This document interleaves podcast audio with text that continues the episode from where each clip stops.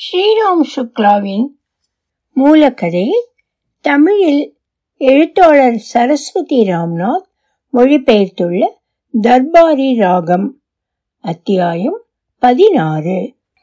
ஒலிவடிவம் சரஸ்வதி தியாகராஜன் பாஸ்டன். பயில்வான் பத்ரி எங்கோ வெளியே போயிருந்ததால் மாடியில் ரங்கநாத் மட்டுமே தனியே இருந்தான். நல்ல குளிர்காலம் குளிரின் ஆனந்தத்தை அனுபவிக்க வேண்டி பத்ரி தம் கட்டிலை அறைக்கு வெளியே போட்டு கொண்டிருந்தார் ரங்கநாத் மட்டும் அறைக்குள் தூங்கினான். இரவு மணி பன்னிரண்டு இருக்கும். அவனுக்கு தூக்கமே வரவில்லை. கட்டிலுக்கு அருகே ஒரு மரப்பெட்டியில் பேட்டரியால் இயங்கும் ரேடியோ ஒன்றிருந்தது. கல்லூரிக்கான புத்தகங்கள் வந்த மரப்பெட்டி அது. புத்தகங்கள் பிரின்ஸ்பால் வீட்டுக்கும் பெட்டி ரிப்பேர் செய்த பின் வைத்தியரின் வீட்டுக்கும் வந்து சேர்ந்திருந்தன. ரேடியோ கூட கல்லூரியினுடையதுதான். ரங்கநாத் வந்த பிறகு வைத்தியர் அதை கல்லூரியிலிருந்து வரவழைத்திருந்தார். இது வந்ததுமே ரூபனின் திறமையால் உருவாகி இருந்த காதிலே வைத்துக்கொண்டால் உள்ளூர் ஸ்டேஷன் மட்டும் கேட்கும் கருவிக்கு வேலை இல்லாமல் போயிற்று. இரவு சில மணி நேரங்களை தவிர யார் கேட்டாலும் கேட்காவிட்டாலும் எப்போது பார்த்தாலும் ரேடியோ முழங்கியது. இப்போது ரேடியோவில் சாஸ்திரிய சங்கீத நிகழ்ச்சி தன் முடிவை நெருங்கிக் கொண்டிருந்தது. என்பது அதன் களையபரத்திலிருந்து தெரிந்தது. வயலினும் தபலாவும் மணிக்கு இருநூறு மைல் வேகத்தில் பாய்ந்து கொண்டிருந்தன. இரு மோட்டார்களும் ஒன்றோடொன்று மோதி தவிடு பொடியாகிவிடும் என்று தோன்றியது. உச்சக்கட்டத்தில் வயலின் வாசிப்பவர் திடீரென்று உரத்த ஸ்வரத்தில் கிர் என்று இழுத்து ரங்கநாத்தின் இதயத்தில் கூர்வேலாகி பாய்ந்தது. தொடர்ந்து சங்கீத நாட்டக அகாடமியின் அஸ்திவாரத்தையே கலகலக்க செய்ய போதுமானது என்று தோன்றும்படியாக தபலா தடால் என்று இடியாக இடித்தது. ரேடியோ எங்கேயாவது வெடித்து சிதறிவிட்டதோ என்று ரங்கநாத் துள்ளி ஓடி வந்து பார்த்தான். ஆனால் அதுவோ காசபினாங்கா போல் அசையாமல் உறுதியுடன் நின்றவாறு சங்கீத உலகத்தின் பயங்கரமான மோதல்களின் இசையை முன் போலவே ஒலிபரப்பிக் கொண்டிருந்தது. இப்பொழுது வயலின் வாசிப்பவர் குழைந்தார். ஆனால் தபலாக்காரர் வீராவேசத்துடன் பாய்ந்து பாய்ந்து தாக்கினார். நீண்டதொரு பெருமூச்சுடன் ரங்கநாத் ரேடியோவை பட்டென்று நிறுத்தினான். இருட்டு குளிர்காலத்து இரவு தனது ஆதிக்கம் முழுதையும் செலுத்திய கனத்த இருள். இத்தகைய சந்தர்ப்பங்களில் கடவுள் என்று ஒருவர் இருக்கிறார். என்ற நம்பிக்கை ஏற்படுகிறதோ இல்லையோ பிசாசுகளை பற்றிய நம்பிக்கை ஏற்பட்டு விடுவதுண்டு? ரங்கநாத்துக்கு அப்படியொன்றும் பயமில்லை. ஆனால் எப்படியோ இருந்தது. உண்மையாக பார்த்தால் பயத்தின் இன்னொரு பெயர்தான் எப்படியோ இருக்கிறது. பயத்தால் தன் முழு வேகத்தை அவன் மீது பிரயோகிக்க முடியவில்லை. ஏனெனில் அப்போது அவன் ரூபனை பற்றி சிந்திக்க ஆரம்பித்திருந்தான். ரூபனின் நினைவு வந்ததும் பேலா என்ற பெண்ணின் நினைவும் வந்தது. ரங்கநாத் அவளை பார்த்ததில்லை. ரூபன் அவளுக்கு காதல் கடிதம் எழுதியதாக கேள்விப்பட்டிருந்தான். அந்த காதல் கடிதத்தின் நீளம் அகலம் ஆழத்தை பற்றி அவனுக்கு தெரியாது. ஆனால் திரைப்பாடல்களின் சில வரிகளை இணைத்து வாக்கியங்கள் அமைக்கப்பட்டிருந்ததாக மட்டும் வதந்தி அவன் காதுகளுக்கு எட்டியிருந்தது. பேலாவின் அத்தையே வீட்டின் ஒரு மூலையில் கிடந்து அதை பார்த்து எடுத்தாள் என்பது பிரசித்தம். பிறகு அவள் அதை கயாதீனையே படித்து காண்பிக்க சொல்லி இருக்கிறாள் முதல் இரண்டு வாக்கியங்கள் வரை கயாதீனுக்கு ஒன்றுமே தலைகால் புரியவில்லையாம். பிறகு என்னை உனது நெஞ்சார தழுவிக்கொள் என் வழி துணைவியே என்ற வரியை படித்த பிறகே அவரது மூளையின் கதவுகள் தடால் என திறந்து கொண்டன. இது யாரோ பேராவை குறித்து எழுதியிருக்கிறார்கள் என்பதை புரிந்து கொண்டார். கடைசி வரியை நெருங்க நெருங்க விஷயம் முற்றும் தெளிவாகிவிட்டது. ஏனென்றால் என் காதல் கடிதத்தை பார்த்து கோபம் கொள்ளாதே. நீதான் என் வாழ்க்கை. நீயேதான் என் உயிர் மூச்சு என்று எழுதியிருந்ததாம். இதை எழுதியவர் ஸ்ரீ ரூ என்பவர். கயாதீனை தவிர பிரின்சிபாலும் இதை படித்தார் என்று காதில் விழுந்தது. அதுவும் கூட கயாதீன் ரூபனின் ஒழுங்கீனமான நடத்தையை பிரின்சிபாலுடன் இணைத்திருந்ததே காரணம். ஏன் அப்படி செய்தார் என்று தெரியவில்லை. இது காதல் கடிதம் இல்லை சிறந்த கவிதைகளின் தொகுப்பு. எழுதியவர் ரூ என்பதால் இதன் இலக்கிய மதிப்பு குறைந்து விடாது என்று பலவாறு எடுத்துரைத்து சமாதானங்கள் கூறிய பின்னும் கயாதீன் இந்த கடிதத்தை தரம் கெட்ட ஒழுக்கத்துக்கு ஒரு பிரமாணமாகவே கருதினார் இதற்கு பின் பிரின்ஸ்பால் பல கவிதைகளிலிருந்து இது போன்ற பல வரிகளை படித்து மேற்கோள் காட்டி இலக்கியத்தில் இவ்வித கருத்துக்கள் தாராளமாக பரவலாக கிடைக்கும் என்பதை விளக்க பெரிதும் முயன்றார் கயாதீன் உமது இலக்கியம் உமது அயோக்கியத்தனத்துக்கு சாட்சி என்று கூறிவிட்டார். முடிவில் இருவருமாக சேர்ந்து செய்த முடிவு இந்த காதல் கடிதம் பற்றிய விஷயம் இத்துடன் நிற்க வேண்டும். வெளியே தெரியக்கூடாது என்பதே. இதற்கு மறுநாளே சிவபால் கஞ்சில் பலவிதமான வதந்திகள் பரவின. ஒன்று கண்ணா மாஸ்டர் கட்சியைச் சேர்ந்த யாரோ ஒரு மாணவனே பேலாவுக்கு காதல் கடிதம் எழுதினான் என்பது மற்றொன்று வேண்டுமென்றே இதில் ரூபனின் பெயர் இழித்து விடப்பட்டிருக்கிறது என்பது. பேலாவோ முதலில் ரூபனுக்கு காதல் கடிதம் எழுதினாள். ரூபன் அதற்கு பதில் எழுதிய கடிதம் கயாதீனின் கையில் கிடைத்துவிட்டது பாவம் இப்படியும் ஒரு செய்தி பரவியது. மிகவும் பிரசித்தமாக பரவிய செய்தி பேலா நடத்தை கட்ட பெண் என்பதே. இந்த மூன்றாவது செய்தி விளைவித்த அற்புதம் என்னவென்றால் தற்சமயம் ரங்கநாத் பயத்தை விரட்டி அடித்துவிட்டு பேராவை பற்றி சிந்திக்க ஆரம்பித்து விட்டான். ஆமாம் அவனுக்கு குளிர் விட்டு போய்விட்டது. அன்று திருவிழாவிலிருந்து திரும்பி வந்தபோது இந்த காதல் கடிதத்தை பற்றி பிரஸ்தாபித்ததும் ரூபன் கூறிய பதிலிலிருந்து மீண்டும் இதை பற்றி பேசும் துணிவு ரங்கநாத்துக்கு ஏற்படவில்லை. என்றே இந்த ஏகாந்தமான இரவு வேளையில் பேராவை பற்றிய அறியும் ஆவலை தனித்து கொள்ள கற்பனையும் கைச்சேட்டையினால் புலனின்பம் காணும் மகிழ்வும் அடக்கப்பட்ட உணர்ச்சிகளும் பெரிதும் உதவின. இவை பெரும்பாலும் நம்முடைய கலைகளுக்கு தூண்டுகோல்களாக இருப்பதால் ரங்கநாத் இந்த வினாடிகளை ஒரு கலைஞன் என்ற முறையில் உயிர்ப்பித்து கொண்டிருந்தான். அவள் எப்படி இருப்பாள்? மதுமதியில் வைஜெயந்தி மாலா மாதிரியா? கோதாளி சபாகோட்டை மாதிரியா? அபிஜானில் வஹீதா ரஹ்மான் மாதிரியா? இல்லை இல்லை. இவர்கள் எல்லாரும் இந்திய தாய்மார்கள் போல் ஆகிவிட்டனர். பேரா இன்னமும் இளமையாக பசுமையாக இருப்பாள். எப்படி இருப்பாள் அவள்? தெரியாது. எப்படி இருந்தாலும் என்னவானாலும் கடவுள் மீது ஆணையாக அவள் ஒப்பற்றவளாய் இணையற்றவளாகவே இருப்பாள். குதாக்கி கசம்லா ஜவாப் என்ற திரைப்பாடலின் ஓர் அடி ரங்கநாத்தின் தொண்டையில் எலும்பு துண்டு மாதிரி சிக்கிக் கொண்டது. ஆனாலும் அவன் தனக்குள் சிரித்து கொண்டான். இருட்டிலே அவன் மிக மிக அழகான கிட்டத்தட்ட ஒன்னரை அங்குல நீளமுள்ள இனிய புன்னகை பூத்தான். மறுநாள் ரங்கநாத் மாடி அறையில் தனியாக படுத்திருந்த போது பேலாவின் நினைவு வரவில்லை. கோபத்தினால் ஜிவு ஜிவு வென்றிருந்த வைத்தியரின் தேஜஸ் நிறைந்த முகமண்டலமே அடிக்கடி கண்முன்னே வந்தது. அன்று பகலில் சனீஸ்வரன் மற்றும் காளிகா பிரசாத்தின் முயற்சியினால் உருவாக்கப்பட்ட கூட்டுறவு பண்ணையின் திறப்பு விழா நடைபெற்றது. திறப்பு விழாக்காக வந்திருந்த அதிகாரியிடம் வைத்தியர் கூட்டுறவு சங்கத்தில் நடைபெற்றுவிட்ட கையாடலை குறிப்பிட்டு ஒரு விண்ணப்பத்தையும் கொடுத்தார். அதில் கையாடல் செய்யப்பட்டுவிட்ட தொகையை சர்க்கார் உதவி பணமாக தந்து உதவும்படி கோரப்பட்டிருந்தது. சர்க்கார் இந்த உதவி செய்யாவிடில் சர்க்கார் அதிகாரிகள் கூட்டுறவு இயக்கம் முன்னேறுவதை விரும்பவில்லை என்பதே அர்த்தம் என்று வைத்தியர் மிகவும் அமைதியான குரலில் எடுத்துரைத்தார் இதை கேட்டதுமே துர்வாசர் போன்ற வைத்தியரின் கோபம் ஹிட்லரின் சர்வாதிகாரத்தனம் ஜவஹர்லாலின் ஆத்திரம் எல்லாம் ஒன்றாக சேர்ந்து சீறி பாய்ந்தது. நீங்கள் எல்லாம் நாட்டை இந்த முறையில் தான் முன்னேற்றப் போகிறீர்களா? இந்த ஆனால் கீனால் வந்து அதாவது இதெல்லாம் என்ன ஐயா? இது கையாலாகாதவன் பேசுகிற பேச்சல்லவா? எதையும் செய்ய தகுதியற்றவர்கள். இம்மாதிரி தங்களை தாங்களே ஏமாற்றிக்கொண்டு நாட்டையும் ஏமாற்றுகின்றனர். உங்களுடைய முடிவு தெளிவாக தெரிய வேண்டும். இந்த ஆனால் கீனால் வந்து டூ டூ இதைத் தொடர்ந்து நாட்டின் மோசமான நிலை குறித்து வைத்தியர் ஒரு பிரசங்கமே செய்துவிட்டார்.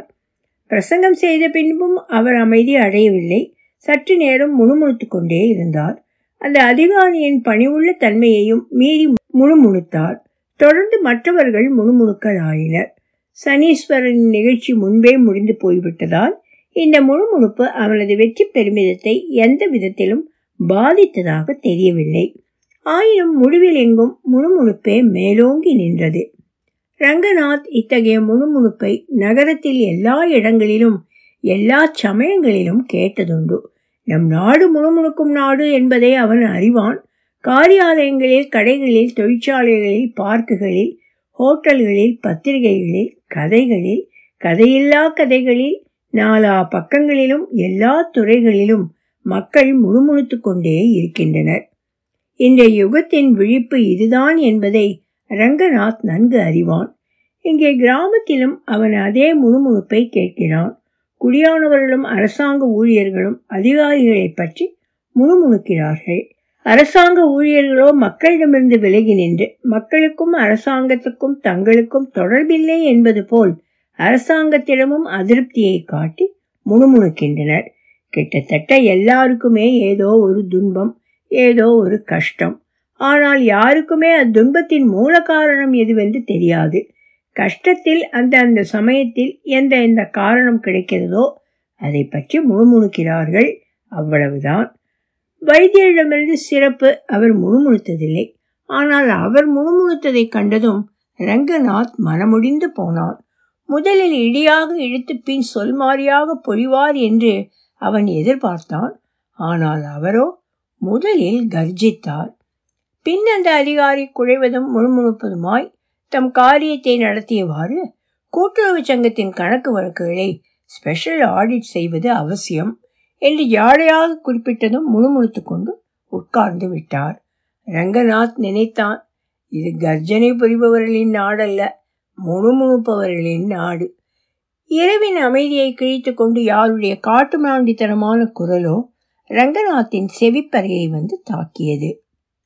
குஸ்கர் பிரசாத் தன் வீட்டு வாசலில் உட்கார்ந்து கொண்டு யாரையோ திட்ட ஆரம்பித்தான். முணுமுணுப்பவர்களின் வயது முதிர்ந்த தலைவர் ஆனால் அவர் அழவில்லை. இதிலிருந்து இந்த திட்டுகள் சின்ன பயில்வானை குறித்ததல்ல என்பது தெரிந்தது. யாருக்காக?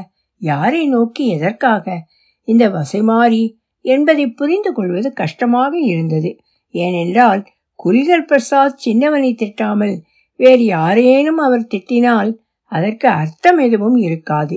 காட்டிலே மயிலாடுவது போல திறப்பு விழாக்களில் தலைவர்கள் சொற்பொழிவாற்றுவது போல் ஒரு உணர்ச்சி வயப்பட்ட நிலை அவ்வளவுதான். குரல்கள் வெறும் குரல்கள்.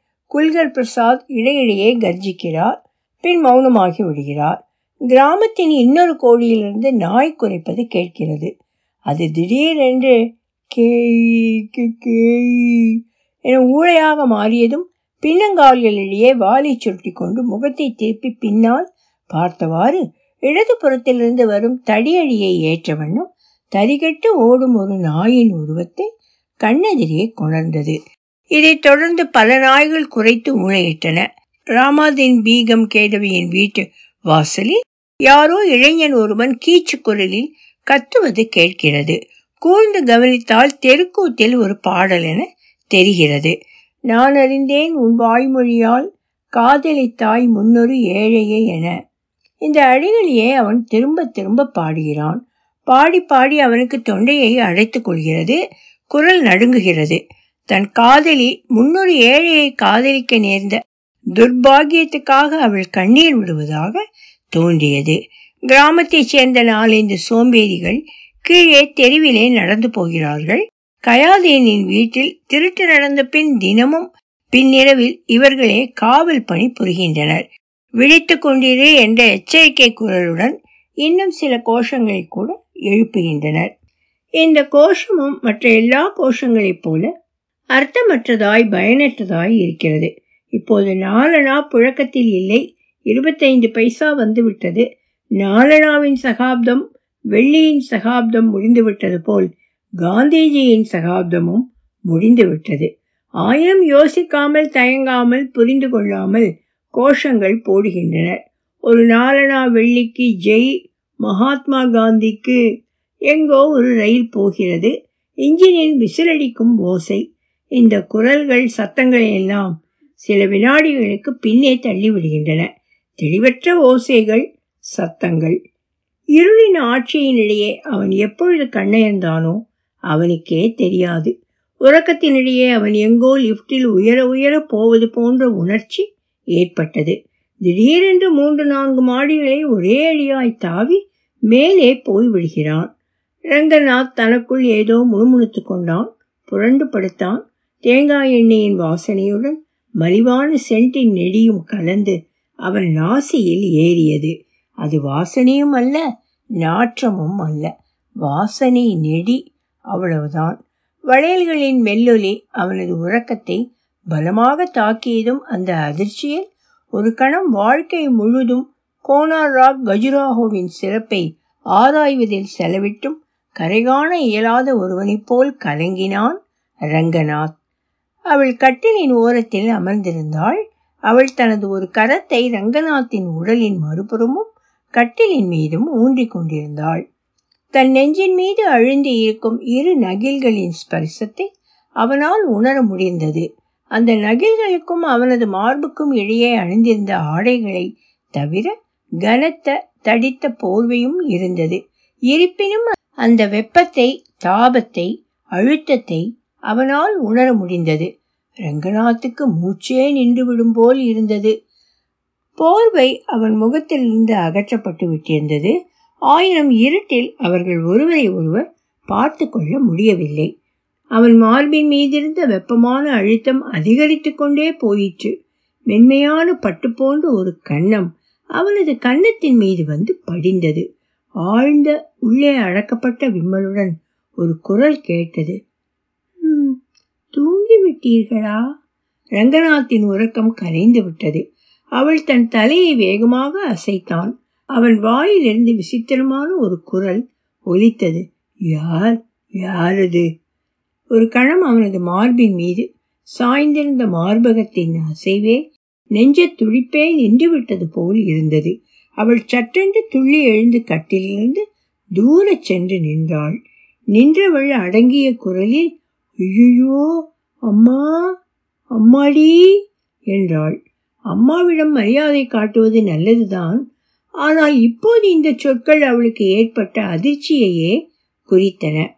ரங்கநாத் போர்வியை உதறிவிட்டு எழுந்திருப்பதற்குள் அவள் மாடியிலிருந்து மாடியாக தாவி குதித்து நொடியில் மறைந்தே போனாள்.